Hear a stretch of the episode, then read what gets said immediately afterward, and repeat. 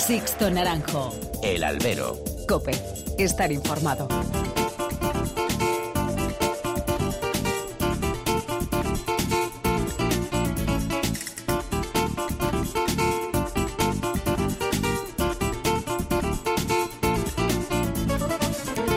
¿Qué tal? Muy buenas y bienvenidos a esta nueva emisión del Albero, a la cita con los toros que tenéis todas las semanas aquí en cope.es. Han recibido un cordial saludo de quien nos habla, de Sixto Naranjo, en nombre de todo el equipo que realiza este programa. La Feria de Otoño ya es historia, y no solo porque haya concluido, sino también por los buenos resultados cosechados. A falta del festejo del Día de la Hispanidad, Justo es de reconocer la notable temporada echada por la empresa Plaza 1 con una programación atractiva que ha dado magníficos resultados en el ruedo de las ventas. El último ciclo de la campaña madrileña dejó sobre todo el gran triunfo de Antonio Ferrer el sábado, una encerrona magistral de principio a fin. Solo la espada le alejó de haber engordado aún más su cuenta de orejas, pero la tarde echada por el extremeño ya forma parte de la historia reciente de las ventas. Porque Ferrera rompió la maldición de las últimas encerronas con fracasos estrepitosos y lo hizo a base de ser fiel a su concepto y a su toreo y a una buena elección de toros para la lidia. Su madurez, su pozo, el gusto, la variedad, su personalidad, al fin y al cabo, salieron a flote sobre todo en el tramo final de la encerrona. Cuando otros podrían haberse venido abajo, Ferrera sacó lo mejor de sí para cuajar dos bellas faenas, la primera ante un toro de Domingo Hernández, el quinto y sobre todo ante el sexto de Victoriano del Río. Suyo fue el triunfo y la gloria que conlleva el reconocimiento de la afición de Madrid. Un día antes, el viernes, Madrid despedía a uno de sus últimos toreros, uno de esos toreros de Madrid, ese título honorífico que cuesta tanto obtener. El Cid se fue de Madrid con el reconocimiento de la afición y más allá de salidas a hombros, por la puerta de cuadrillas, el torero sevillano se llevó el afecto y el cariño de una plaza la que es su plaza de las ventas. El domingo, sin embargo, se echó en falta la casta de los toros de Adolfo Martín, que se llevaron por delante la ilusión turista de esta feria de otoño. Ah, y antes de que se me olvide, en tiempos de polémicas y de muchas opiniones, muchos se ha criticado a Miguel Avellán por sacar a hombros a Antonio Ferrer el sábado. A mí eso es lo de menos, pero sí me chirría me chirría un poquito más su exhibición en el callejón venteño como un taurino al uso. Su nuevo puesto como director gerente del Centro de Asuntos Taurinos le obliga a ocupar su sitio institucional. Y ese es su burladero de callejón, ahí tapado. Así evitará comentarios de más. Se lo digo por su bien, de verdad. Comenzamos. Sixto Naranjo. El albero. Cope. Estar informado.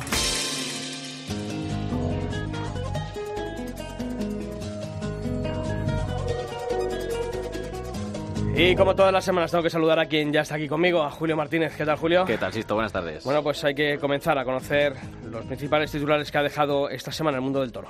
La Feria del Pilar de Zaragoza comienza con un rotundo triunfo de Diego Ventura y una notable faena de Morante de la Puebla. El novillero Francisco Montero se lleva el zapato de oro como triunfador de la Feria de Arnedo. La México anuncia el elenco ganadero y de toreros para su temporada grande 2019-2020 con la confirmación de Pablo Aguado y el regreso de los toros de Begoña como notas más destacadas. La localidad madrileña de Chinchón presenta el cartel de su tradicional festival taurino con Jesulín Dubrique como plato fuerte. La Federación de Peñas de Salamanca premia a Cope Salamanca con su medalla de oro por la promoción de su feria taurina.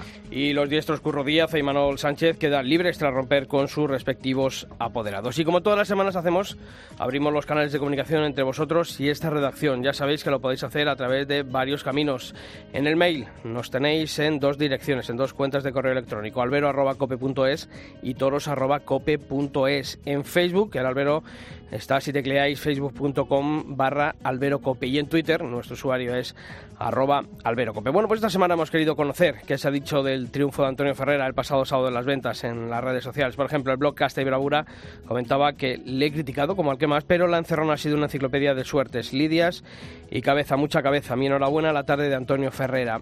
Un compañero periodista, Andrés Verdeguer, decía Madrid lo llamó Ferrari y hoy lo ha encumbrado en lo que es Antonio Ferrera, maestro del toreo y el arte de lidiar toros. Y el usuario David CV96 creía que si hubiera estado certero con la espada, otro gallo hubiera cantado. Dice que el público se dejó llevar y regaló la puerta grande a Ferrera. Bueno, pues estos comentarios y muchos más os seguiremos leyendo.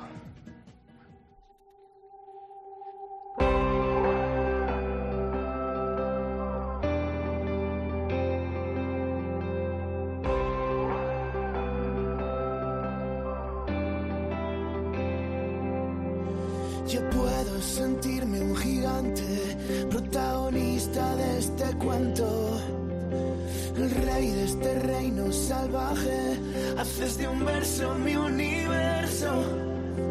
Y lento, contigo el tiempo pasa lento. Contigo siempre es el momento de hacer colores las miradas.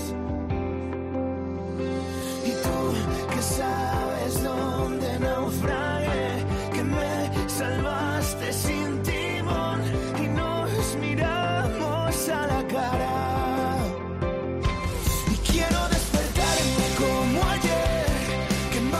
Bueno, pues esta nueva edición del Albero la queremos hablar con quien ha sido uno de los toreros, yo creo que destacado, Julio, de, de esta feria de otoño, ¿no? Ha sido en dos tramos, pero aunque no hubo trofeo, una vuelta al ruedo en esa faena, pero yo creo que si ahora mismo, si hubiese esos premios que hay en otras ferias de, Sí. de provincias, ¿no? Mejor triunfador, mejor faena, yo creo que, que ahí en el de mejor faena, por lo menos nosotros íbamos a estar de acuerdo, ¿eh? Sí, además incluso también uno de los triunfadores del año en las ventas, porque en San Isidro salió a hombros de una gran tarde.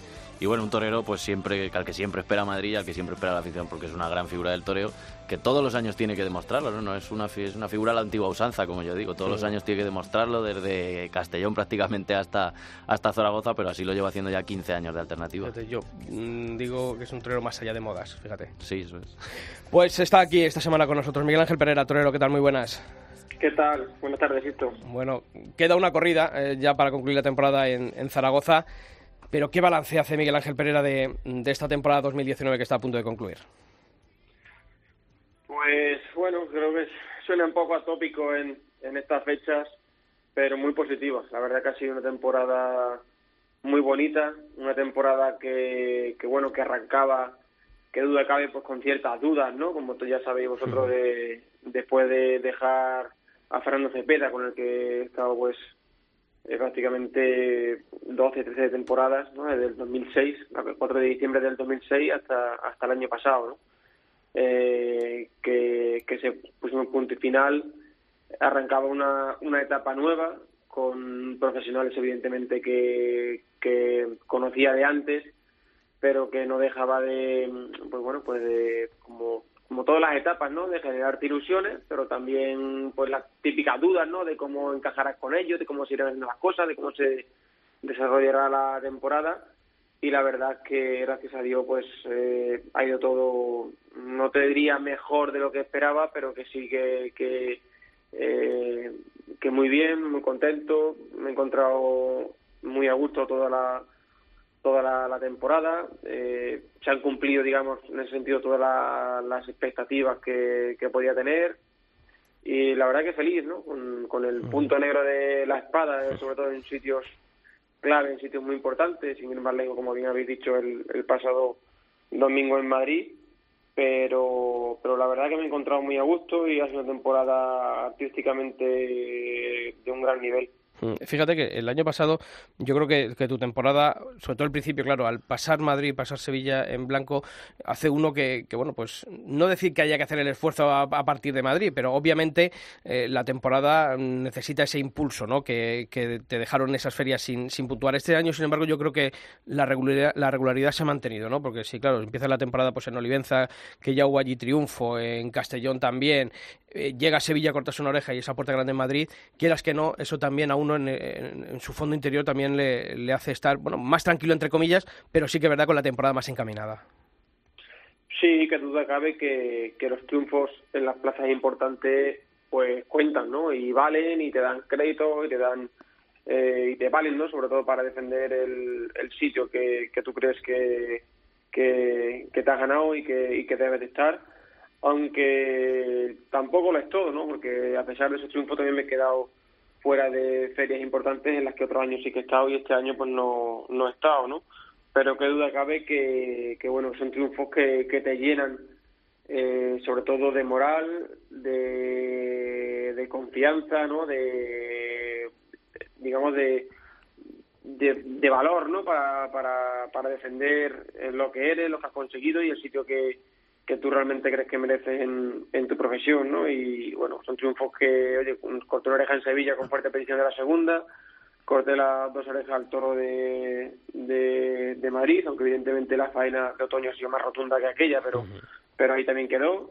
Y luego, pues, eh, tardes, como digo, de, de mucho nivel, ¿no? De un, me he encontrado, ha sido de las temporadas pues que casi te diría que más redondo y más a gusto y más fresco me he encontrado desde el principio hasta el final, ¿no? Eh, lo que bueno, pasa que bueno, que ya por no ser repetitivo, pues tarde como Pamplona, como Valencia en julio, eh, como te digo, la última de Madrid de otoño, pues no se han refrendado con La Espada, Arles, Algeciras, Roquetas, ha habido muchas ferias de triunfos importantes y que no han reflejado lo que en el ruedo ha pasado, pero por otro lado, eh, lo que ha hecho ante todo mantener esa esa ilusión y no venirme, no venirme abajo en momentos importantes porque la espada se me hizo un, un bueno, pues un nudo, ¿no? Un, un trago gordo pues fue precisamente la claridad y la frescura con la que me he encontrado con la muleta de la temporada.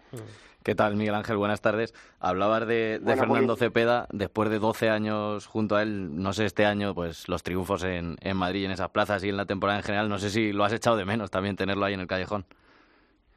Sí, bueno, decía que se hacía raro, ¿no? Que por eso pues arrancado la temporada, pues bueno, pues, lo podíamos comparar para que la gente lo entienda a lo mejor como que tiene un matrimonio de 12 años con la misma mujer y, de buena primera, sin discusión, que eso es lo más importante, sin discusión, eh, y con una relación fabulosa, pues deja esa relación y, por, y tomas otro camino, ¿no? Porque Fernando eh, estuvo en Madrid precisamente el otro día, eh, estuvo en Huelva, o sea que ha estado en, muchos sitios presentes y en otros vía telefónica y hemos estado en contacto, porque gracias a Dios eh, lo importante de nuestra relación es que a día de hoy quede una relación familiar, ¿no? Fuera parte de acabó la profesional, pero quede una relación familiar, ¿no? Y por eso pues hacía, como ya antes, se me hacía raro, ¿no? El, una persona que, que el vínculo ha sido de, un, de una relación familiar por encima del apoderamiento, pues arrancar de esa forma pues se me hacía se me hacía raro, ¿no? Siempre ha estado ahí, ha estado muy pendiente de, de, todo lo que lo que ido pasando, sigue la temporada por supuesto que al día y bueno, pero también de verdad que, oye, que, entendía que era diferente y que a mí se apodera pues también eh, se merecen ¿no? el sitio que, que, tienen y el respeto que hay que, que tenerle, eh, que tenerle por, por, ocupar el lugar que ocupan. ¿no? Mm. ¿Y qué ha echado en falta este año Miguel Ángel Pereira? ¿Alguna plaza, algún triunfo en algún sitio? ¿Qué es lo que más has echado de menos, Miguel Ángel? Pues te diría que la espada, o sea, principalmente la espada. La espada me ha quitado de, de arrancar la temporada puede cortar las cuatro orejas en, en, Arles, eh, tres orejas en Pamplona, tres orejas en Valencia, cuatro orejas en Algeciras, o sea, las dos orejas de Madrid de, otoño, han sido tardes de, mucha rotundidad, de mucha rotundidad. Y quizás, eh, si a lo mejor hubiera tenido esa rotundidad con la espada, pues eh, la oreja con fuerte pendiente de la segunda de Sevilla en vez de ser una mejor hubieran sido dos posiblemente eh, creo que a lo mejor se agarró en aquel momento el presidente a la colocación de la de la espada y a lo mejor hubiera, hubieran cambiado otras cosas no se hubieran abierto esas puertas de esas plazas que otros años sí que he estado y que este año no he estado Bilbao San Sebastián Logroño eh, por por ejemplo no y, alguna otra que, que bueno que ahora mismo no, no caigo y tampoco tampoco me voy a poner a pensar en ellas no porque lo que sí está claro es que es que me, no pienso ahora mismo en lo que no ha pasado, me, pienso precisamente en lo que ha pasado y lo que está por, por pasar. Son 15 años de alternativa, prácticamente todos en, en figura del toreo. Has conseguido casi todo lo que puede conseguir un torero. Y si miramos de cara a los 5 o 10 próximos años, ¿dónde está Pereira hoy día y dónde quiere llegar o qué objetivos tiene de cara, como digo, a 5 o 10 años vista? Pues mira, la verdad que hubiera sido bonito, ¿no? El otro día en Madrid, pues eh, la verdad que, bueno, no dejo de pensar, ¿no? En, el toro de Cubillo en portugués, ¿no? Porque hubiera sido el refrendar una tarde, el refrendar una temporada y el refrendar 15 años de alternativa, ¿no? Hubiera sido el colofón perfecto de esas dos orejas, ¿no? Bueno, también es verdad que la faena de la tarde en sí refleja toda la madurez y todo y toda la capacidad eh, que han, que han marcado eh, mi carrera hasta la fecha, ¿no? ¿Dónde estaré? Si te digo la verdad, no, no lo sé ni tampoco me paro a pensar mucho en, eh, a largo tiempo, ¿no?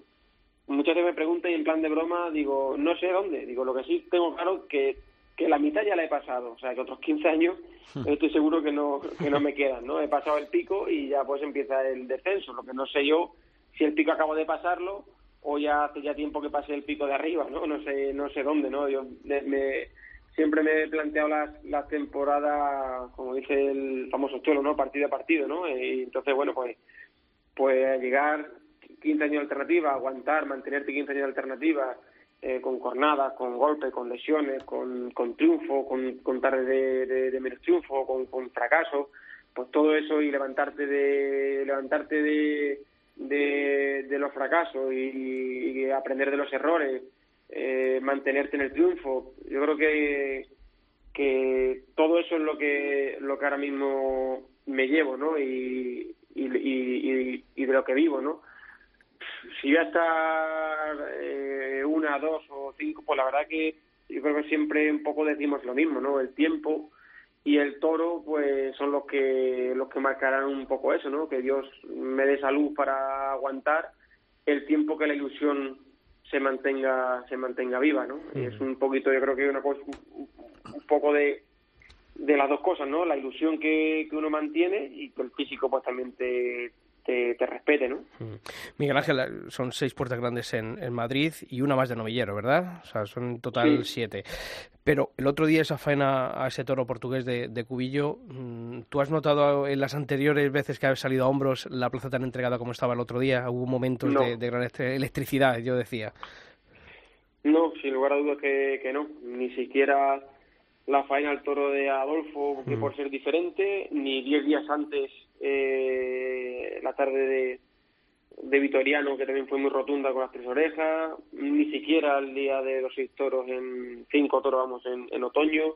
La verdad que, que no, he tenido la suerte, como bien has recordado, de, de haber salido si Teresa de Noviero por la puerta grande, pero nunca antes eh, ninguna faena había tenido eh, la, la rotundidad o yo creo que rotundidad sí porque la faena al toro de, de Vitoriano al primero para Bucón fue muy rotunda uh -huh. pero no sé digamos el éxtasis no el, el, el ambiente que, que, que, se creó el ambiente que se vivió eh, el último toro de, de mis tres toros es mi, mi último toro y, y yo recuerdo en, durante la faena en tres cuatro ocasiones de ver a, al público en pie no y y cómo se, se esperaban las tandas con esa distancia que que le di al toro. Eh, cuando rematé las Bernardinas, eh, no sé, un cúmulo de sensaciones, no, no recuerdo, la verdad que no, no recuerdo. Y creo que, que por momentos en, en otras faenas, en, otro, en, otras tardes mías, sí he visto al público en algún momento ponerse en pie y emocionarse, pero lo que viví el otro día en Madrid hasta la fecha no, no lo había vivido. Incluso yo creo que fue un poco tapabocas, ¿no? Porque había gente que te estaba esperando con la escopeta cargada. Fíjate, un torero que ha salido siete hombros en Madrid y, y todavía algunos niegan el, el, pan y la sal. ¿Tú lo notaste así también? Te diría que no, y te mentiría, ¿no? Porque para, para muestra un botón, como se suele decir, ¿no? Eh, sí es cierto que hay que ser justo, ¿no? Y, y no, no, no toda la plaza, ni mucho menos, estaba, estaba así, ¿no? Lo, lo pasa que, bueno, que el sector que eh, que sí estaba mm, eh, en, en, con esa intención, pues sí es más ruidoso, ¿no? Eh, no sé si son 20, 50, 100, 500, eh, creo que son menos de 100, pero bueno, tampoco te sé decir, pero sí es verdad que son más ruidosos, ¿no? Porque, porque bueno, eh, ya simplemente el hecho de torear casi 40 tardes en todo el año, yendo a todas las ferias, no dar, no, no faltar a ninguna de las que, de las que me han llamado, y anunciarte un mano a mano en Madrid en otoño, con uno de los toreros triunfadores del año, con uno de los toreros ahora mismo predilecto por predilecto de Madrid, pues dice mucho, ¿no? De la intención de, de un torero, ¿no? Y del compromiso que asume y del reto que asume que asume un torero, ¿no? Y, a, y así me, me, me, lo tomé yo, ¿no? -huh. No quiero decir que por eso tienen que, regal, que regalarte nada, pero tampoco eh, ninguneártelo, ¿no? Y era plenamente consciente del recibimiento que iba que iba, que iba a tener. ¿Te arrepientes? Por eso quizás... ¿Perdón? No, no, sí, sigue, sigue, perdona. No, te iba a decir que yo creo que por eso también pues jodió más a los que esperaban que yo pues, me derrotara o, o que aprovechara ese ese ese aplauso pues para recibir la ovación y, y, le jodió más, ¿no? Jodió más que, que yo fuera plenamente consciente, dejé salir a, a Paco por delante, a pesar de que me insistió, de que él insistió en que compartiéramos la ovación y yo me quedé en el burladero y ellos lo que esperaban pues que, pues que ellos me refiero a, a la gente, ¿no? Uh -huh. Al sector este que, que estaba que estaba que estaba con la escopeta cargada, ¿no? Pues que me derrotara y que yo saliera pues de allí totalmente compungido, abatido, ¿no? Y le jodió, le jodió que a mí pues eso no no me afligiera, ¿no? Oye, después de 15 años con la madurez, el conocimiento y, y lo que he demostrado en mi profesión, evidentemente eso no eso no, no, no me iba a poder, ¿no? Porque era, era plenamente consciente de, de dónde iban. ¿Te arrepientes de algún gesto pasado? Porque ellos, ese sector, eh, te achaca, eh, bueno, pues algún gesto en la salida a hombros de la última feria de San Isidro. Eh, son, ¿Es fruto del momento? ¿Tú te arrepientes? ¿No hubo tal gesto? No sé a qué gesto te refieres, recuérdamelo. Ellos, dicen, ellos dicen que les tiraste besos cuando salías a hombros. Soy muy cariñoso en un momento de júbilo y de, y de, y de, y de, ilusión. Imagínate eso, esto peor sería hacerle un corte de mangas, ¿no? Y, y, nunca lo he hecho, ¿no? Si encima también se molestan porque porque en algún momento he podido ser demasiado eh, cariñoso, o, bueno, pues a lo mejor la siguiente vez no, no lo seré, ¿no? Que digo, que peor sería hacerle un corte de manga o, un gesto feo, ¿no?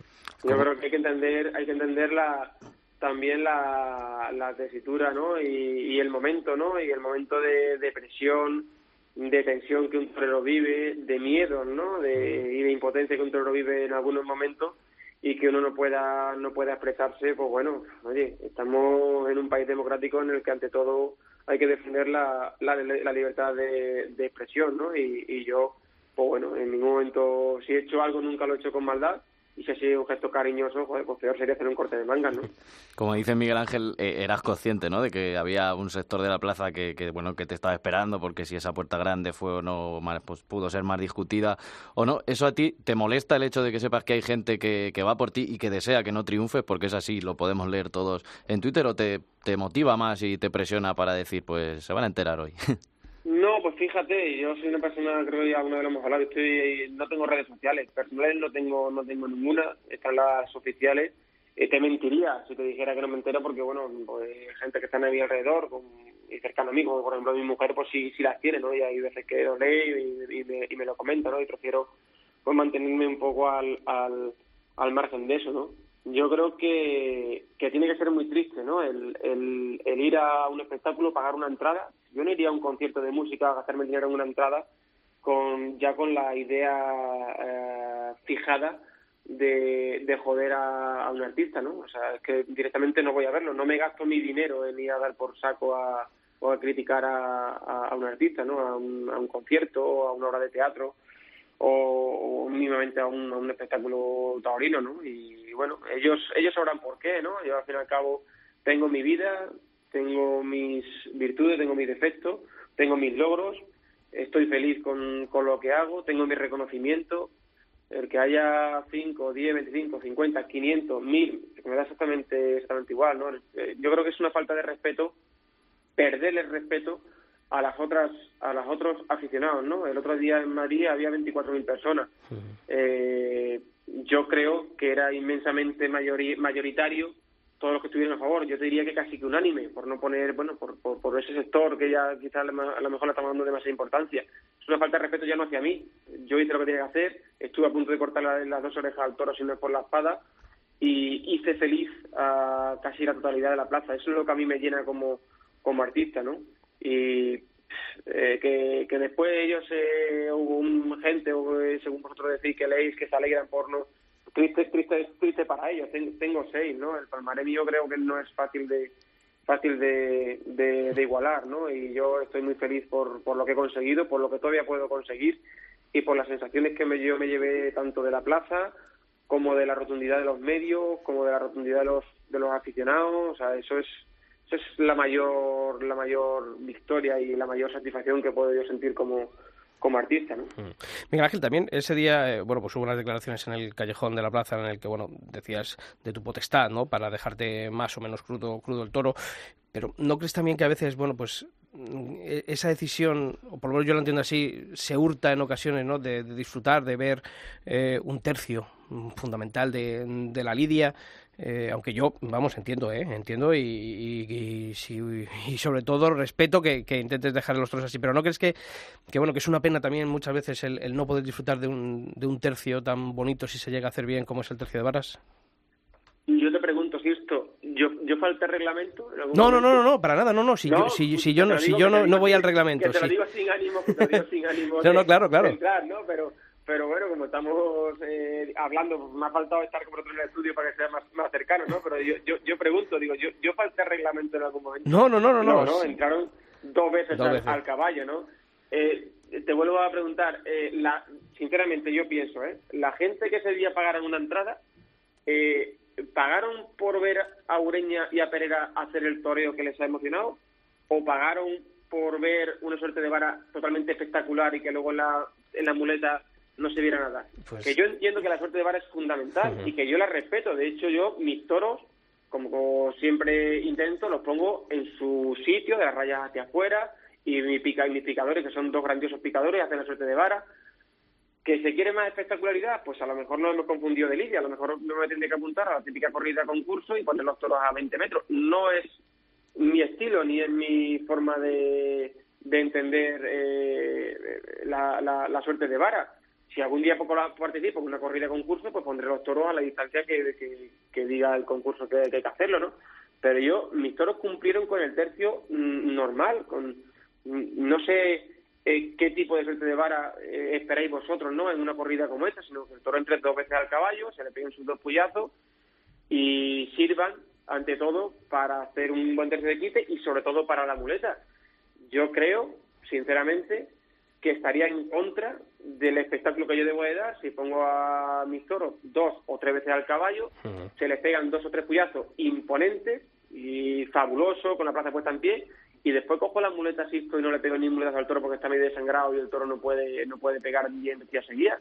Yo no... Sí, sí, sí, no- lo, lo- eso lo- no lo comprendo yo y, y- y te lo quería preguntar porque creo que además lo has explicado mejor ahora, que el otro día con el calentón allí en la plaza ah, me Sí, pareció que luego cuando escuchas uno el corte del sonido pues queda un poquito a lo mejor más sacado de contexto, ¿no? Yo por eso quería preguntarte Bueno, y, y escuchar pues porque mejor las razones. momento te digo lo de antes también, oye, te pillan en caliente y ves que están eh, protestando que, que, que cuide a los toros del caballo, que, Mm. oye, será más, pienso yo, que también tendrá más mérito el torero que es capaz de arriesgar, de dejar un toro crudo y de dejárselo, bueno, la prueba está con portugués, un toro que estaba protestado, que en el caballo se le dio lo justo porque el toro parecía que iba a servir y después nadie se acordaba del tercio de varas.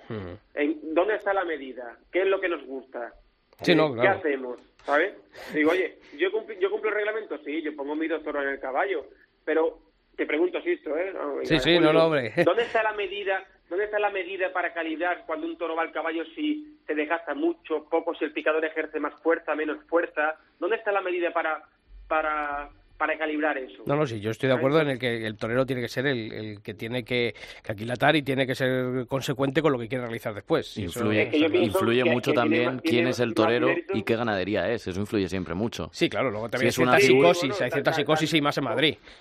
Sí, no, pero también como algunos, ¿no? Como vosotros que estáis en, la- en las redes sociales los leeréis, ¿no? Que si los no, oye, bueno, pues a alguno igual se le ha olvidado que, que hace cinco años le corté dos orejas a un toro de No, no, por claro. Madrid, que hasta ahora ha sido, el- creo, si el único torero en cortarle dos orejas a un toro en Madrid, con la corrida que lleva Adolfo Olivia en Madrid y con la de toreros que, que, que se han atrevido con, con, con ellas, ¿no?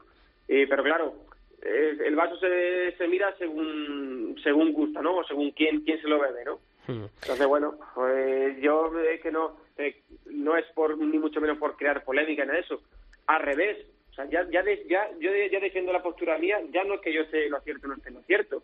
Yo lo defiendo como una opinión, una opinión libre, o sea, que no tengo yo derecho a dar una opinión, que no quiere decir que sea la correcta, simplemente que, que yo tengo derecho a tener mi opinión, como tú, Sisto Naranjo, tiene la suya, como Julio la suya, como el que escribe un tuit o tiene un, un blog escribe la suya. Pero no por eso tienes que faltar el No, no, respeto, hombre, criticar la opinión. No, no digo por vosotros.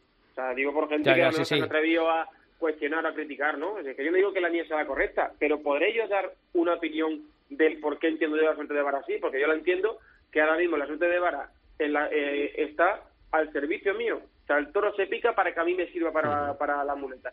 Eso sin claro. faltar al reglamento y sin faltar donde yo tengo que colocar el toro para que el toro vaya, vaya al caballo. Pero yo, con lo que corto las orejas es con la muleta y haciendo el toreo que todo el mundo conoce de, de Pereira. Si a mí el toro no me sirve para la muleta, pues mm, algo malo estoy haciendo yo en el resto de la lidia.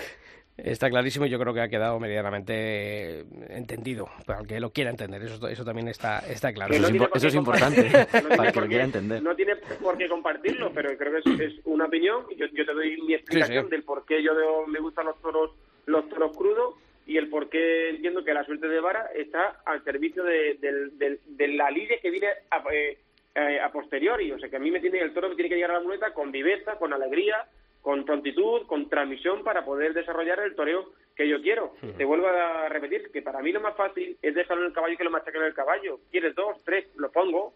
Pero verdad, mm, eres feliz. soy Sí, pero feliz, entonces, Miguel. Ángel, seguro que Pero- el, que el que y- quiera y criticar luego dirá ¿qué que, no has hecho nada con el toro, porque aquí el Claro, caso es sacarle punta, a punta todo. Claro. Por eso, pues, entonces a lo mejor el problema no es la suerte de Vara y eso, a lo mejor es, es Pereira, que a algunos por lo que sea, pues Pereira, no, Pereira, no, Pereira no, no, no le gusta. Pues a mí es fenomenal. Yo- a mí tampoco me gustan otras cosas y las respeto. ¿Qué vamos a ver? Pero eso, es- eso está claro, porque también el prácticamente el único torero que se ha mojado en este sentido fuiste tú el otro día y eso también, dentro de cómo iba la tarde y cómo va la temporada, muchos eh, lo aprovecharon para, para darte caña, pero yo creo que si le preguntas a cualquier torero es de tu opinión, porque al final se ponen delante del toro y quieren un toro que lógicamente no se le suba a las barbas, pero que tampoco se le caiga y tengan que hacer de, de enfermeros, como se les dice a, a ciertos toreros. Entonces, en ese sentido, yo creo que las críticas vienen porque lo ha dicho Pereira y no lo ha dicho otro. Yo creo que si lo dice otro no estaríamos hablando de esto. bueno, yo creo que como siempre se ha dicho, ¿no? En el término medio está la virtud, pero ¿dónde está el término medio? Porque aquí a lo mejor para ti el término medio es una cosa, para mí para mí es otra, ¿no? Y, y, bueno, y a mí me habéis preguntado por mi opinión, por cómo yo entiendo el toreo, y a mí el toreo y el toro me gusta de una forma, y es el que y es el, el- el- el que creo yo que necesito para hacer el toreo que yo siento y que a mí me gusta expresar en la plaza. Necesito los toros pues con alegría, con viveza y sobre todo que pienso yo, ¿eh? que, que debe de, de- de tener más mérito el hecho de que tú apuestes, que el cuyazo ese que supuestamente le falta, se lo tienes que pegar después con la muleta. Tendrá más mérito dejarte venir al toro de largo, con el toro con viveza y, y apostar, apostar a tu capacidad, a tu técnica, a tu conocimiento, a tu valor, a, eh, el apostar ¿no? por, por, por, por, lo- por- por los toros, como suele hacer habitualmente en plazas de, de- de cualquier categoría. Y bueno, eh, dice, oye, eh, como cuando dices, el tercio de quite, no pone ningún sitio que tú puedas hacer solo un quite. Si le quieres hacer seis quites al toro, nadie te lo va a, te lo, te lo va a prohibir. No está puesto que no se pueda hacer el, el- o sea, el número de quites, el reglamento no, no, no contempla nada, nada sobre eso. Por la suerte de Vara, yo cumplí con el reglamento, sus dos encuentros al caballo, pero mis picadores, mientras yo les dé órdenes de que a los toros no se les mm, machaque, por no decir no se les pegue, porque parece que a suena, suena más, más flojo el que no se les pegue, bueno, pues tienen que cumplir la- las órdenes que, que el matador dice. Como lo viene haciendo hasta ahora, y están encantados conmigo. De ello que siguen conmigo, gracias a Dios. ¿no? Efectivamente. Miguel Ángel Pereira, torero, reiterarte la enhorabuena por la temporada que has echado, que todavía queda ese festejo en la Feria del Pilar de Zaragoza, y darte también las gracias por la sinceridad, tanto dentro como fuera del ruedo. Y es un placer hablar contigo siempre aquí en el albero, en la cadena COPE. Pues nada, listo, Julio, muchísimas gracias. A vosotros. Un fuerte abrazo. Un abrazo. Sixto Naranjo. El albero. Cope. Estar informado.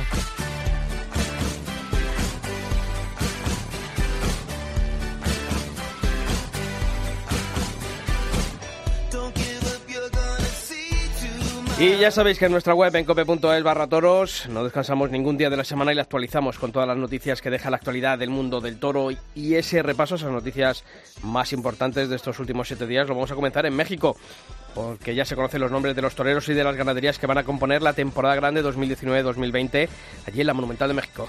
Entre los de luces destaca la confirmación de alternativa del torero sevillano Pablo Aguado y entre las ganaderías anunciadas el regreso 23 años después del hierro de Begoña. Actuarán la práctica totalidad de figuras de ambos lados del Atlántico a excepción de Julián López el Juli. Todos los nombres de los toreros y ganaderías que estarán en México los puedes consultar en cope.es.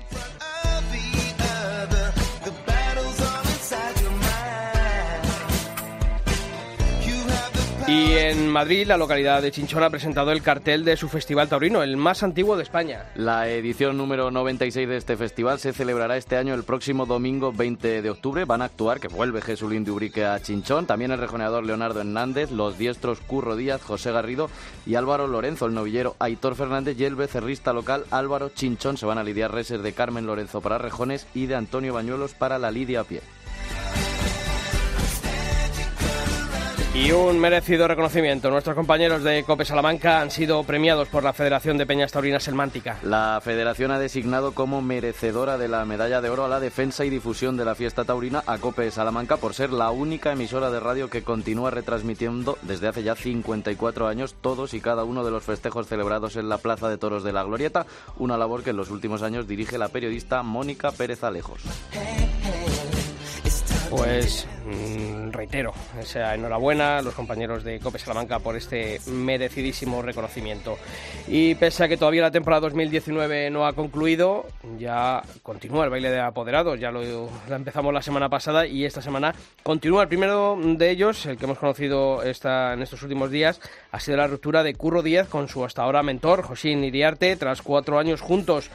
Otra relación rota ha sido la del dios aragonés y Manuel Sánchez, que ha dejado de ser apoderado por la dupla que formaban el abogado Marcos Francoy y el taurino Jorge Lozano. Y eh, este martes, una última hora, hemos conocido que el matador de toros peruano Joaquín Galdós y el empresario José María Garzón han decidido también poner de mutuo acuerdo y bajo la más absoluta cordialidad, dice un comunicado, la relación profesional que les ha mantenido unidos en los dos últimos años. Bueno, pues no ha terminado la temporada, estamos eh, todavía a falta de esa feria del Pilar que ya ha comenzado y que ya en estos días va a tener su, su núcleo duro y sobre todo de la feria de San Lucas de Jaén, pero como vemos el baile de apoderados ya ha comenzado. Bueno, pues todas estas noticias y muchas más, lo sabéis ya las tenemos en cope.es barra toros. Continuamos. 3, 2, 1. Cada viaje tiene sus zapatos, en cada sueño vive un corazón, en cada abrazo existe un milagro y en tu boca mi ilusión. No dejes nunca de darme besos, porque tus besos son mis alas y se quedan sin gorriones mis mañanas. Tus dedos juegan en mi espalda y son antorchas encendidas que dan camino a este pirata perdido en la orilla. Lo reconozco, yo nunca he sido de los que siguen el guion establecido. Mi vida ha sido un garabato en un papel, pero te recogiste el pelo en mi presencia y despertaste el dragón bajo mi piel. Lo reconozco, Bueno, pues yo creo que después de hablar con una figura como Miguel Ángel Pereira, yo creo que también una semana más, porque aquí no nos olvidamos nunca de ellos, tenemos que hablar con un novillero que bueno, se ha llevado uno de los trofeos más importantes de, de este mes de septiembre, Sí, es el zapato de oro. Quizá el que más solera tiene, ¿no? No sé si ya es el que más repercusión tiene, pero el zapato de oro sigue siendo Hombre, zapato de oro. Arnedo de- Sí, sigue- ad- además un novillero, marcando. un novillero que prácticamente era desconocido, tiene 27 años y de golpe y porrazo entró en una sustitución en la novillada aquella del demonio de Bullán, aquellos novillos de Antonio Silva, que era la primera vez que lidiaba, no la quería nadie, se cayeron dos del cartel, no se sabe bien si, si se quitaron o no, en fin, eso tampoco vamos a decirlo. Y él entró, triunfó y fíjate ahora qué temporada más buena ha echado y, y Pues qué sí, colofón más bueno. Efectivamente. Francisco Montero, ¿qué tal, Torero? Muy buenas. Hola, buenas tardes. Bueno, eh, zapato de oro de Arnedo. Si eso te lo dicen el 1 de junio, ¿tú te lo crees o no te lo crees? Es que yo esta temporada lo que me ha sucedido aún no, aún no me lo creo. Pero es bonito, ¿no? Eh, fíjate, porque lo, decía Julio ahora, ¿no? Eh, tu temporada comienza eh, casi en el mes de julio, ¿no? El, el 29 de junio en, en esa plaza de Bullán sur Librón. Pero claro, luego llega, pues fíjate, llega a las ventas, llega Villaseca, llega Arnedo. Y claro, eh, estar a ese nivel, eh, triunfar eh, pues con ganaderías como pueden ser las de Saltillo, la de Dolores eh, Aguirre, Barcial, Monteviejo, Partido de Resina. Es que no sé si hay algún currículum de algún novillero de ahora o de los últimos años que, bueno, pues que haya salido de esa manera con este tipo de ganaderías. Claro, es que cuando todo está tan difícil, al ponerte con las ganaderías turistas o con las ganaderías menos vendidas, pues hay que triunfar, ¿no? Hay que triunfar y, de la manera que sea, o, sea porque te cojan, o sea porque te pasen cerca, o, sea por lo que sea, pero llegar aficionado que, que es el que paga una entrada y es el que quiere ver a un torero jugarse la vida de verdad. Oye, hay tardes que a uno le cambian la vida. Es verdad que, bueno, la de Bullán, como decía Julio, fue esa primera por esa sustitución, pero yo creo que hay una tarde eh, en la que todo el mundo empieza a hablar de Francisco Montero, que es la de las ventas con esa corrida de Saltillo, ¿verdad? Sí, claro, ya pues eh, en Madrid ya sucedieron cosas que, que no se acostumbra a ver, ¿no? Que hay que darle a la tauromaquia hay que darle un, un cambio de sentido porque si todos toreamos iguales, pues el aficionado empieza a decir que ya está todo visto, ¿no? Entonces hay que arriesgar y, y darle un, un motivo a toda aquella persona que pague una entrada por, por ver una novillada, por ver una corrida de toros, que nunca que nunca se vaya de la plaza diciendo que, que, que siempre ven lo mismo, ¿no?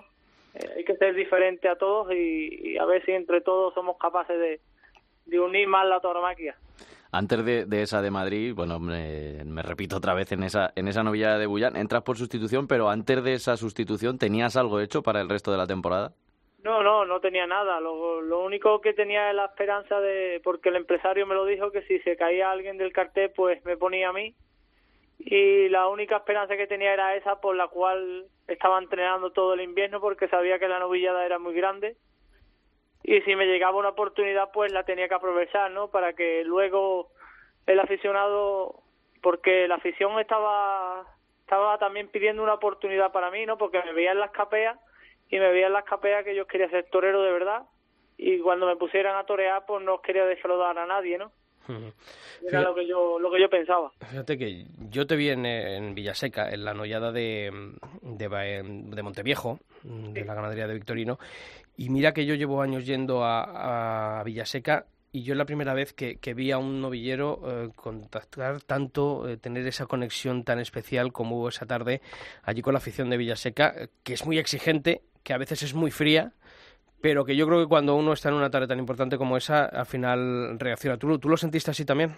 Claro, yo sentí que, que, que el público estaba conmigo, ¿no? Desde, desde, primera, desde que cogí el capota para el primer novillo, yo sentí momentos especiales, pero como siempre digo, cuando sale, ya no, no, no por ser yo, ¿no? Ya cuando sale un chaval o un hombre a torear, si él, co él comunica con, con el tendido, el tendido se va a partir las manos para aplaudir, ¿no? Y para decir ole o ay o uy. Lo malo es cuando en el tendido se comen pipa, eso, eso es lo malo. Es verdad, Francisco, que, también te quieren en ese tipo de plazas porque toda esa zona la has trabajado mucho en, Capea. Yo, de hecho, te he visto más de una vez con compañeros de, Albacete y con amigos, pero yo lo que siempre pienso, ¿no? ¿Cuánto cambia eh, el toro en, la Capea al cuánto cambia en la plaza y, sobre todo, si no se cogen vicios en la Capea que luego te pueden perjudicar dentro de, de la plaza o es, o es fácil cambiar el chip? No, porque si, si veis mis vídeos en las capeas míos, pues yo siempre he salido en una capea como si fuera en una plaza de toro, ¿no? Yo he salido y de repente me he puesto a parar el toro y no me he puesto a, correr o a andarle por allí. Siempre he salido decidido al toro y a pararlo y a ponerme con la mano izquierda y, y yo con esas cosas pues, pues he pedido la oportunidad, ¿no? Porque y es lo que algunas personas dicen, ¿no? Dice, vamos a ver cuando te pongas el traje de luces si eres capaz de hacer lo mismo, ¿no? yo, yo lo tenía muy claro, yo sabía que, que si lo hacía en la capea también lo iba a hacer con el traje de luces, ¿no? Oye, un traje de luces que casi siempre vas con un blanco y plata. No, casi siempre no, siempre. Siempre. Es, el, es, es el único que tengo y el que me voy a seguir poniendo porque estoy tieso. Hay que hacer otro para el año que viene, ¿no? Porque alguna matarás. por ahora es el que tengo, por ahora es el que tengo el blanco y plata y, y hasta que no lo reviente es el que hay. Oye, eh, hemos hablado, fíjate, de esa novillada, ¿no? De la de Saltillo en las ventas, de la de Bullán, eh, de la de Villaseca, pero hombre, esta de Arnedo, esta última en Arnedo y ese zapato de oro, yo creo que por todo lo que significa, ¿no? De, de, fin de trayecto de esta temporada, de, de, una temporada en la que, bueno, pues decías, ¿no? No tenía nada a, mitad de, de, año, ¿no? En, en, el mes de julio. Y de repente verte, ¿no? Que has toreado en plazas importantes, en ferias de novedades importantes y termina con ese zapato de oro, tiene que ser muy bonito, ¿no? Cuando uno le dice en esa noche, oye, has ganado el, el zapato de oro en, en, Arnedo, porque son muchas figuras las que, las que tienen ese, ese trofeo, ¿eh? No te crees que ha habido muchos que lo han ganado y después no han sido nada, sino que eso ha sido un espaldarazo. Yo creo que eso tiene que ser un chutazo de, de moral tremenda, ¿no, Francisco? Sí, la verdad es que sí, porque ese zapato de oro pues le ha ganado la máxima figura del toreo, ¿no? Ha ganado Morante, le ha ganado Enrique Ponce, Javier Conde, Finito, el maestro mío Oliva, que es de aquí de mi tierra. Que, que, que, imagínate lo que pudo hacer mi maestro mío Oliva en Madrid, ¿no? Que pudo cortar cuatro orejas en un rabo, ¿no? Después de pegar 36, 36 descabellos dio una vuelta a ruedo. Así que imagínate. y cuando a mí me dijeron que era el triunfador y que era el que había ganado el zapato de oro, pues yo lo que hacía era pensar en todo lo que he sufrido. Ahora que no se me vayan los pájaros a las nubes, que los pájaros estén atados aquí abajo porque ahora hay que seguir la línea y, y seguir cortando las orejas y seguir triunfando, ¿no? En las ferias que, que si Dios quiere el año que viene podemos pisar. Hay que seguir haciendo lo mismo que, que he hecho o mejor. Oye, para eso está todo lado, ¿no? José Germán ahí trabajando duro para, para conseguir esos contratos. Ese, ese, ese es un fenómeno. o, me, o me vuelve loco o me hace figurar el torero. qué, buena definición de un apoderado. Oye, Francisco, el, el, zapato de oro, ¿dónde lo, has, ¿dónde lo has puesto? ¿Dónde lo has colocado? ¿Lo ves todos los días o no? aún no lo tengo, aún lo veo en foto. Ah, ¿Pero dónde lo vas a poner?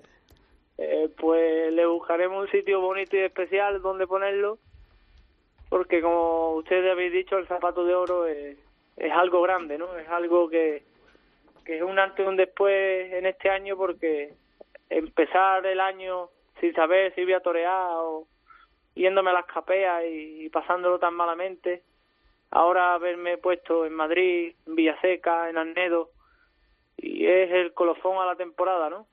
El triunfo que, que todo sueña y, y, en algún sitio bonito lo pondré para verlo todas las mañanas que me despierte y, y seguir con la misma ganas e ilusión para entrenar. Pues toda la suerte del mundo, Francisco, la enhorabuena por lo conseguido este año y yo estoy seguro que es la primera de, muchas tardes que vamos a estar aquí en el albero hablando contigo de, de toros y de triunfos. Así que que vaya un buen invierno y un buen invierno y sobre todo que la temporada que viene pues sea de éxito como ha sido esta de 2019. Un fuerte abrazo, torero. Un millón de gracias a usted y a toda la afición. Buenas tardes. Hasta luego.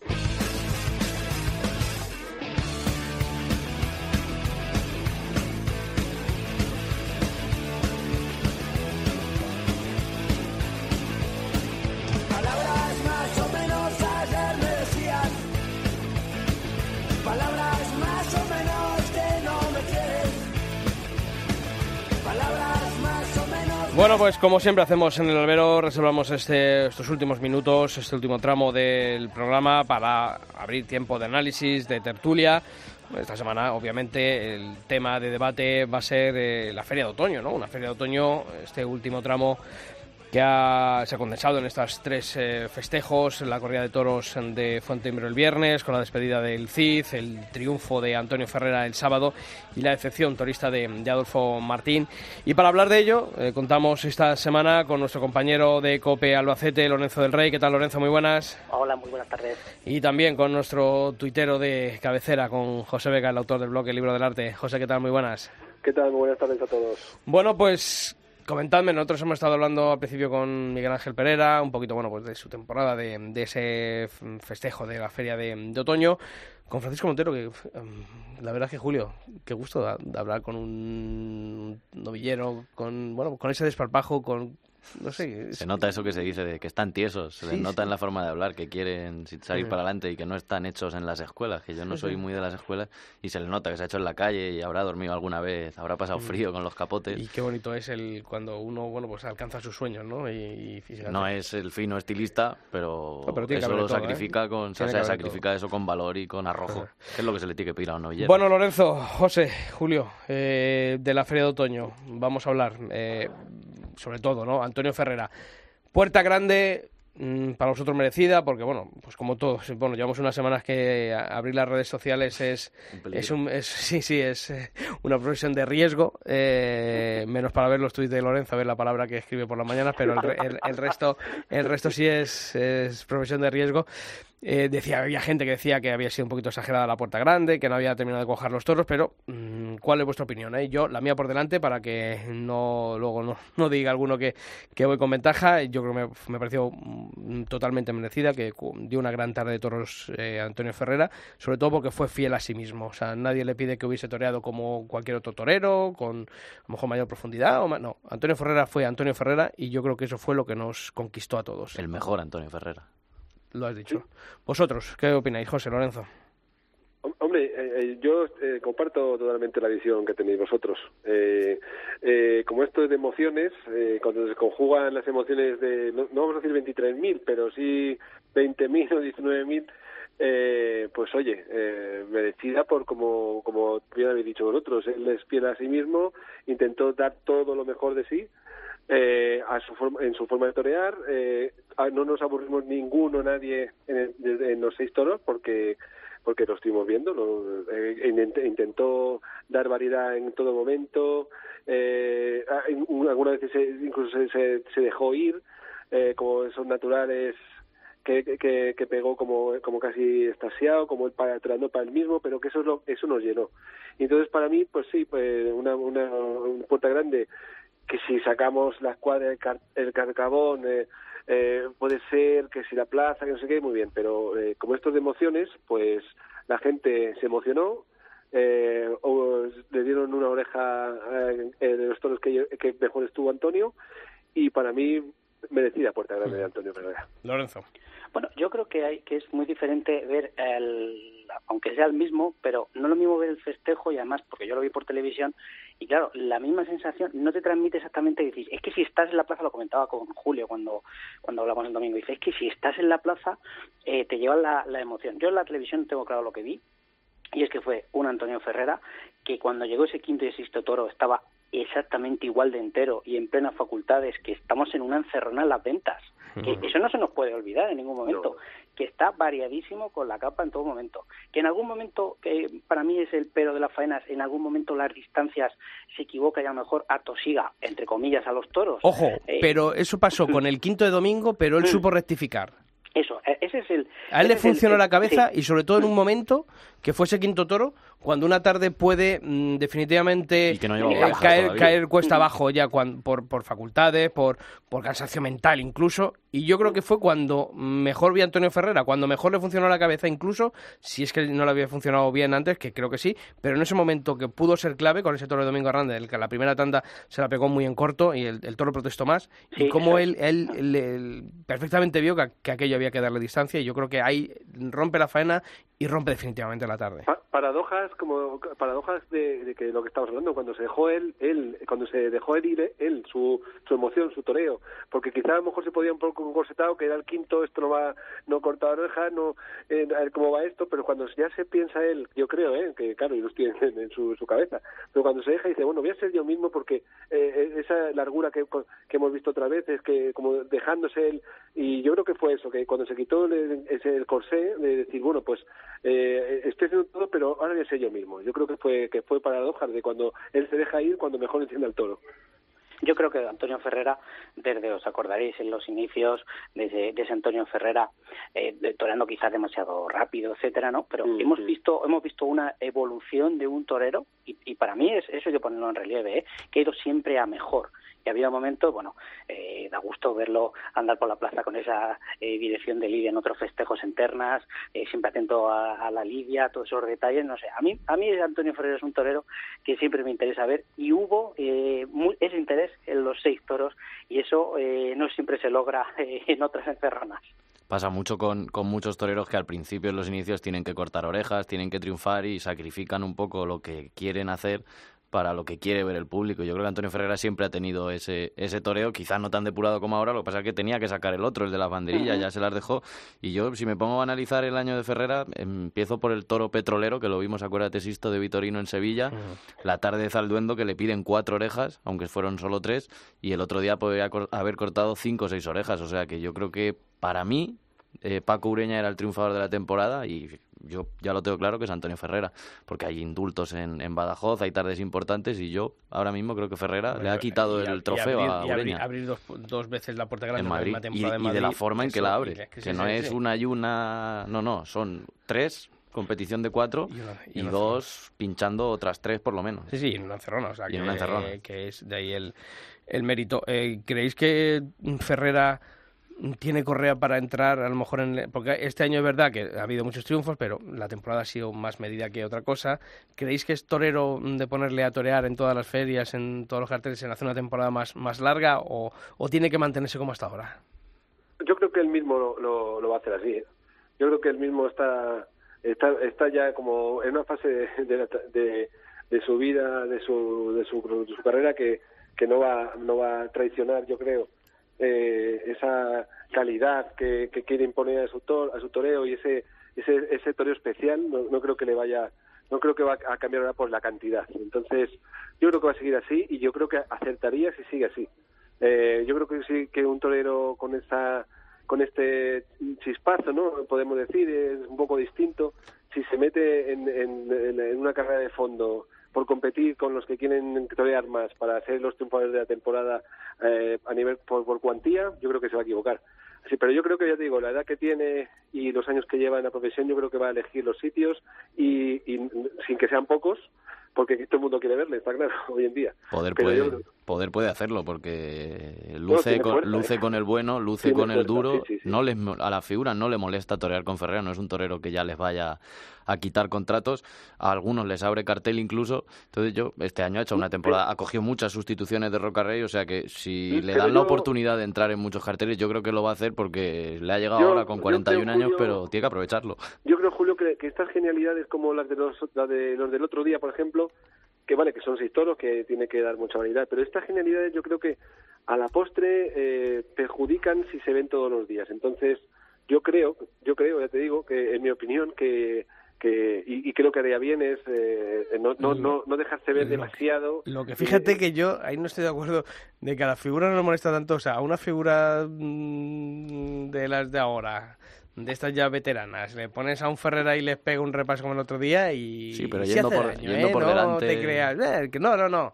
Ojo, que las comparaciones son odiosas y más cuando se están en el mismo cartel, ¿eh? Hombre, y también es verdad que Ferrera no llena. Siempre se ha dicho que a lo mejor Rocarrey no, les perjudica porque les llena la plaza. Ferrera es verdad que no, no es un torero que llene plazas, tampoco lo vamos a descubrir ahora. Llena plazas de aficionados, pero no es un torero del, gran público. Pero yo pienso que las figuras no están incómodas con, con Antonio Ferrera y se alegran. Y bueno, vimos de hecho como Avellán se tiró a sacarlo a hombros, que yo ya lo he dicho, ¿eh? a mí, a mí, lo, de sacar, lo, de sacar, a hombros me, me, a mí me parece bien, ¿eh? Me importa, no, no me, da lo mismo. Pero sí que es verdad que lo vuelvo a decir, lo dije en la editorial y lo vuelvo a reiterar ahora, que creo que lo que me chirría más es a Miguel Avellán eh, callejoneando en, las ventas y estando eh, al descubierto en el, callejón y, no creo que eso eso lo hace un empresario un apoderado pero él en está en el callejón de las ventas no porque es torero sino porque es el director gerente del Centro de Asuntos Taurinos de la Comunidad de Madrid. Supongo que cuando torean también compañeros y que son amigos también tendrá lo, siento ya lo siento yo ahí lo siento sé que, se lo digo con todo, con todo el cariño no que parece que ahora eh, llevamos unas semanas que todo es criticable que, que aquí hay que montar el cirio por cualquier cosa no, no, yo se lo digo con todo el cariño, sobre todo porque yo no me imagino a, no sé, a Manuel Ángel Fernández a Carlos o a Abella, Carlos Abella eh, por allí, ¿no? En el callejón. Pero, Entonces, por él, él ahora mismo está en el callejón no por profesional, es por un cargo institucional. Entonces, el cargo institucional tiene que estar metido en el burladero que le corresponde. Porque si no, claro, pues, y un veterinario también puede estar por ahí pululando, o Díaz Ayuso. O Díaz Ayuso también puede estar por allí, que, oye, afortunadamente estuvo el primer fin de semana, eh, esta última semana estuvo la consejera de, presidencia de la Comunidad de Madrid, cada uno está en su sitio, en el callejón, van al callejón, me parece bien, pero Miguel Avellán está allí no por profesional, sino por eso. Entonces, bueno, abierto que me has dejado ahí el balón votando, Julio, que... bueno, por los entrenamientos.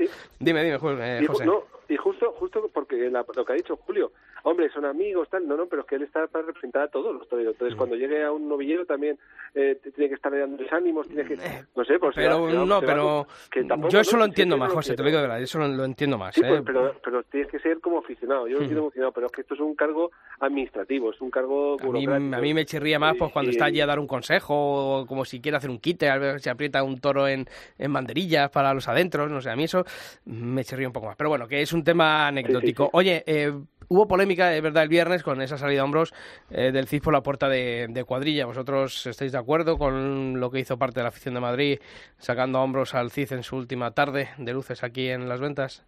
Yo no sé eso a quién le puede llegar eh, a molestar de decir, os lo digo sinceramente, yo creo que fue algo espontáneo, que sale que es cierto que, que el CID en los, en los últimos años pues bueno, pues eh, digamos, eh, digamos de forma eh, como aquel que dice, ¿no? Cuando se despide uno, pues hay que ser amable y tal. Pero yo creo que mm, se ha visto grandes faenas del CID hace ya bastantes años, ¿no? Tiene un, un historial, digamos que lástima de la espada, pero ha firmado faenas sin espada maravillosas. yo creo que si es algo espontáneo, tampoco creo que haya que, quizás podemos decir, hombre, pues a lo mejor un poco exagerado y tal, la gente se dejó llevar, pero bueno, tampoco creo yo que sea para romperse la camisa, ¿no? Tampoco me parece, a mí no me chirrió, ¿no? Cuando, cuando lo vino dije, oh, qué barbaridad han hecho, no esa es mi, esa es mi, mi impresión personal.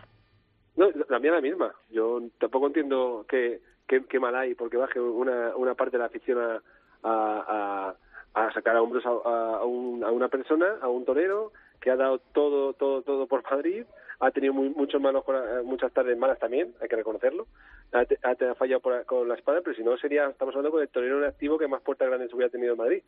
Y siempre ha sido eh, generoso con los, tipos tipo todo que ha, que ha querido torear de Madrid, los ha enseñado a todos. Eh, entonces, para mí, no, no creo que mal tiene que haya bajado una, parte de la afición a, a cogerla a hombros. Yo creo que es más por la parte que, la, que baja, que hoy en día parece que ese tendido es el mayor mal que tiene la tauromaquia hoy en día en este, en este país. Pero bueno, si bajan ellos eh, como parte de la afición, eh, pues ojalá hubiera bajado los demás tendidos. Yo la verdad que así, y en su despedida de un, gran, un gran torero, para mí tuve que bajar, haber bajado toda la plaza, pero bueno. Eh, a Ferrera no bajaron, ¿eh? Pero hubo mucha gente, ¿eh? sí, pero, bueno, me refiero, los del CIN no bajaron con Ferrera. No, se despide. Yo creo que cuando se despida, a lo mejor bajan los mismos, ¿eh? Porque, pero no se despedía. Es que vamos a ver, estamos hablando de un señor que ya no va a venir a torear más, no sé.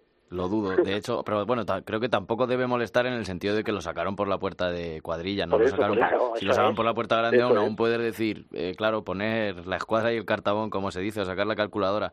¿Cuántos han sido? 62 en Madrid.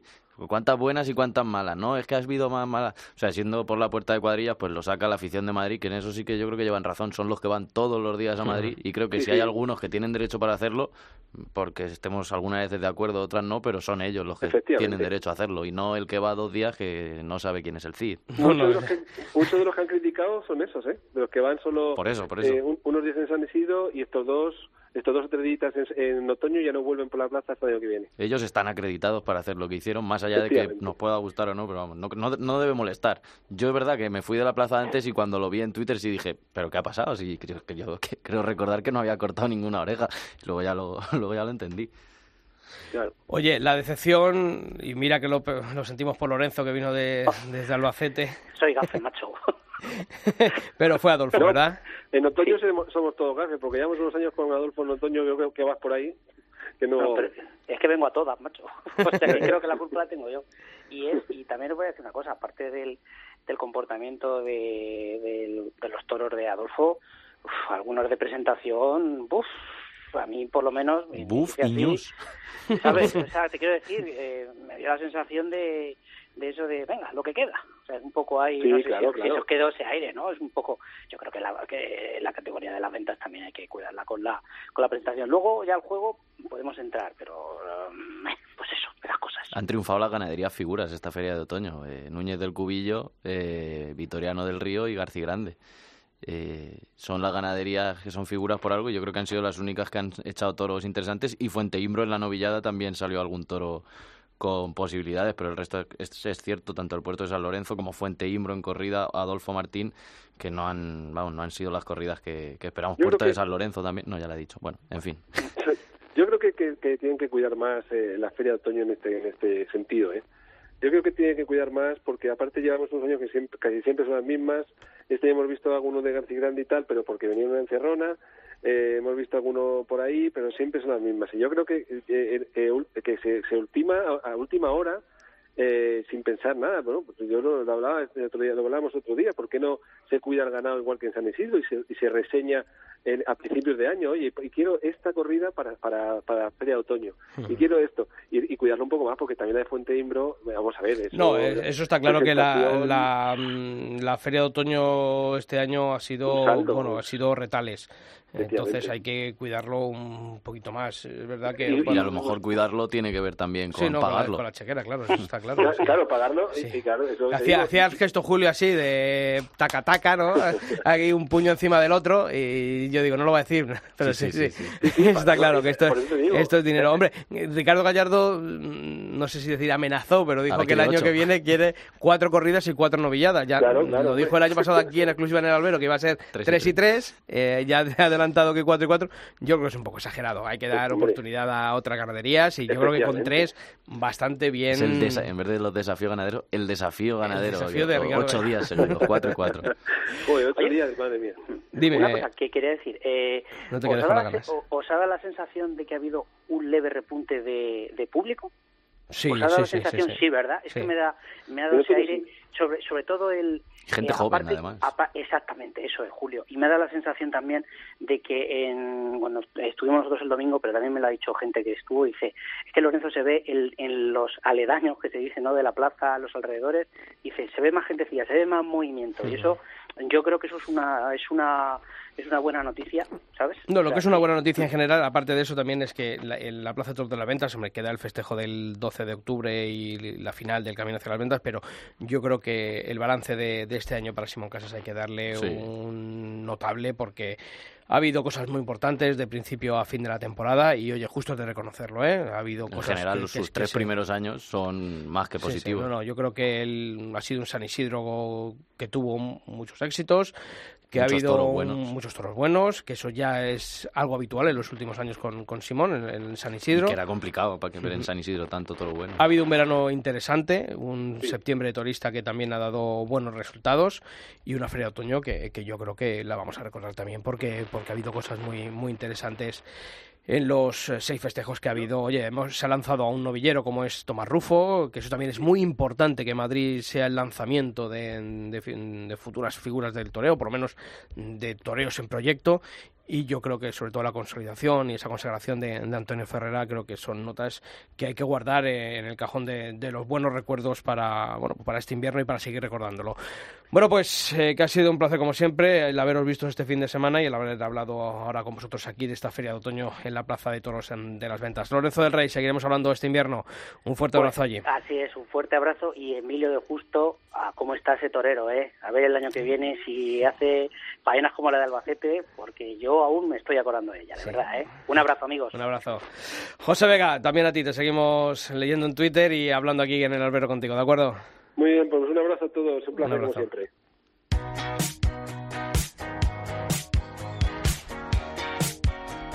Bueno, Julio, nos queda esta Feria del Pilar, la semana que viene la Feria de San Lucas en Jaén, pero Jaén. esto está medio ventilado, ¿eh? Y el cierre de Y el cierre. y el cierre. Bueno. Me he quedado por decirlo que ya lo comentamos en Albacete en la tertulia, que yo sigo, sigo pensando que es una victoria política que esté yendo tanta gente joven a los toros. Sí, sí. De alguna El- forma, eh, Sí, la llegada de siempre, Vox siempre se suele decir, ¿no? El tema que cuando... lo ha vuelto a sacar a la luz el tema y para bien, porque antes se había sacado los toros para mal, para prohibir, pero ahora se está sacando para ese ponerlo en valor. prohibicionista ahora lo, lo que ha provocado es Por eso. el, el que la gente joven se Y acerque el a- tipo de gente joven que ves, pues eh, es más afín a ciertos sectores que a otros. Sí, sí, pero bueno, Pues, oye, que el tiempo hay, de, sea, hay de evolucionar y, y de ver los toros de, de una Bien. manera o de otra y Bienvenido quien sea. sea, pues sobre todo para hablar y para debatir de toros que es lo que nos gusta aquí. Hasta la semana que viene, Julio. El martes más. Y a todos vosotros ya sabéis que la información taurina continúa todos los días de la semana en nuestra web en cope.es barra toros y que nosotros aquí en el albero volvemos el próximo martes. ¡Feliz semana!